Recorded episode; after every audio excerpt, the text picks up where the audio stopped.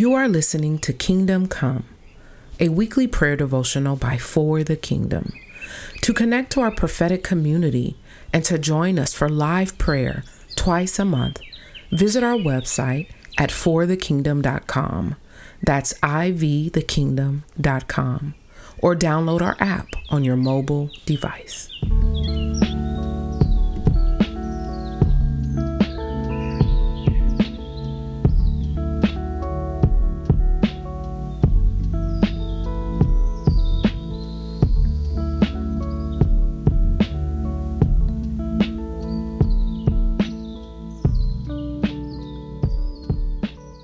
Hey, for the Kingdom family, this is your girl, Reverend Tila Ross, coming to you with another Kingdom Come podcast. So, we in October are focusing on being the salt and the light of the world. Jesus described the church as salt and light. Think about it. These are essential ingredients for our human existence. Can you imagine what your life or the entire world whoo, would be like without them? See, Jesus calls the local church to play a vital role in bringing life to its community. To fulfill this calling effectively, it's important to maintain our distinctiveness. There is an urgency in our calling. Jesus spells out the purpose of the church as the bringer of God's gifts. See, without these gifts, life is impossible. While the world grows darker, how do you continue to shine? How do you maintain your flavor? See, from the beginning of time, salt was a vital vital mineral. The mineral had medicinal purposes as a natural antiseptic for cleaning wounds and killing bacteria. See, in scripture, Jesus warned his disciples about losing their saltiness. The salt used in that time would have been dug up from the shores of the Dead Sea. This is what would happen an impure blend of salt deposit that formed a chalk like substance that resembled real salt but did not have any of its properties.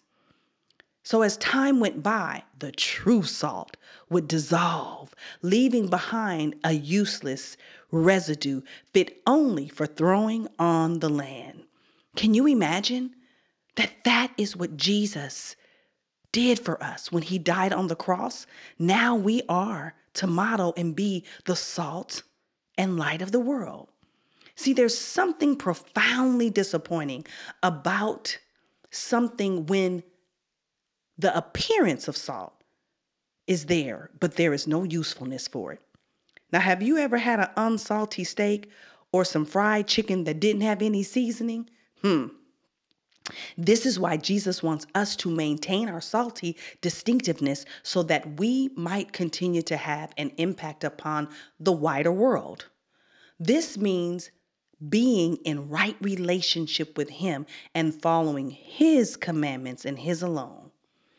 See, the church, and I just want to remind us now we are the church.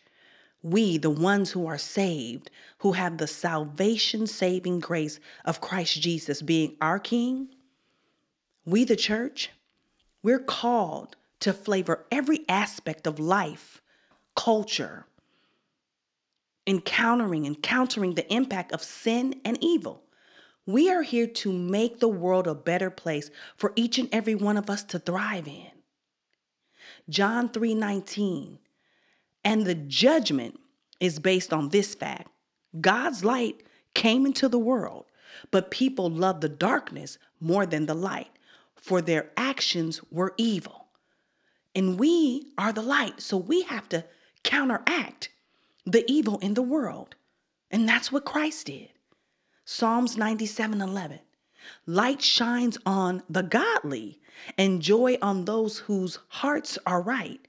So, as the church, you as an individual, as a part of the body of Christ, you must be the light and be reminded that it's the godliness of the Lord that shines through you that's going to bring you joy in places where other people are living and walking in sheer and utter darkness.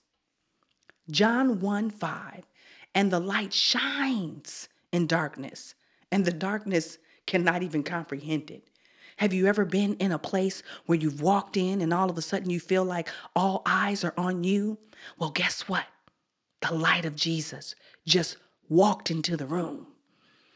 Next time, take not offense, but remember, you are a light carrier.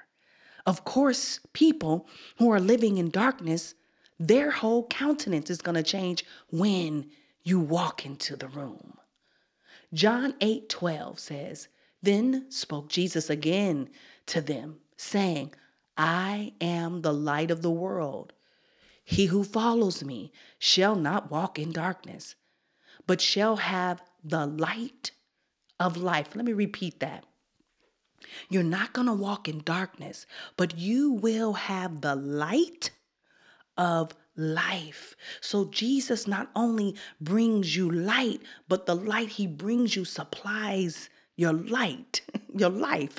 It's a life supplier. That's what his life does. You know, today we we sit under infrared lights to heal our bodies and bring our bones and our muscles back into functioning as normal. All of those are different lamps.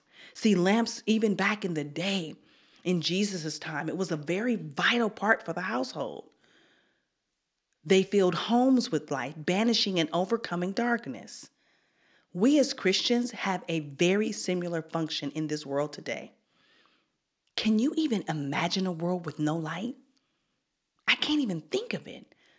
Think of as many ways as you can in which your life would be different if there was just utter darkness. The world would be unsafe. We wouldn't even be able to see ourselves or others. We wouldn't be able to even perform simple tasks that we do now because we can also turn on the light. Oh, God, you're so faithful. See, according to Jesus, there is little use in being a secret disciple. See, Jesus prefers us to remember that he refers to himself as the light of the world, a light that darkness can never put out. Jesus is the light of the world, people. And we are to point the way to Jesus through our witness in our word and our deeds, in our very existence. If we fail to help others discover Jesus, then the world remains in darkness and will not be able to thrive.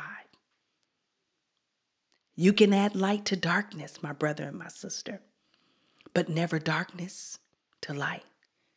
We must brighten the way with grace, love, and compassion. Father, would you come and let your Holy Spirit shine light and bring revelation and inspiration to my brothers and sisters in Christ? Show us the way, light the way, light the way. In Jesus' name.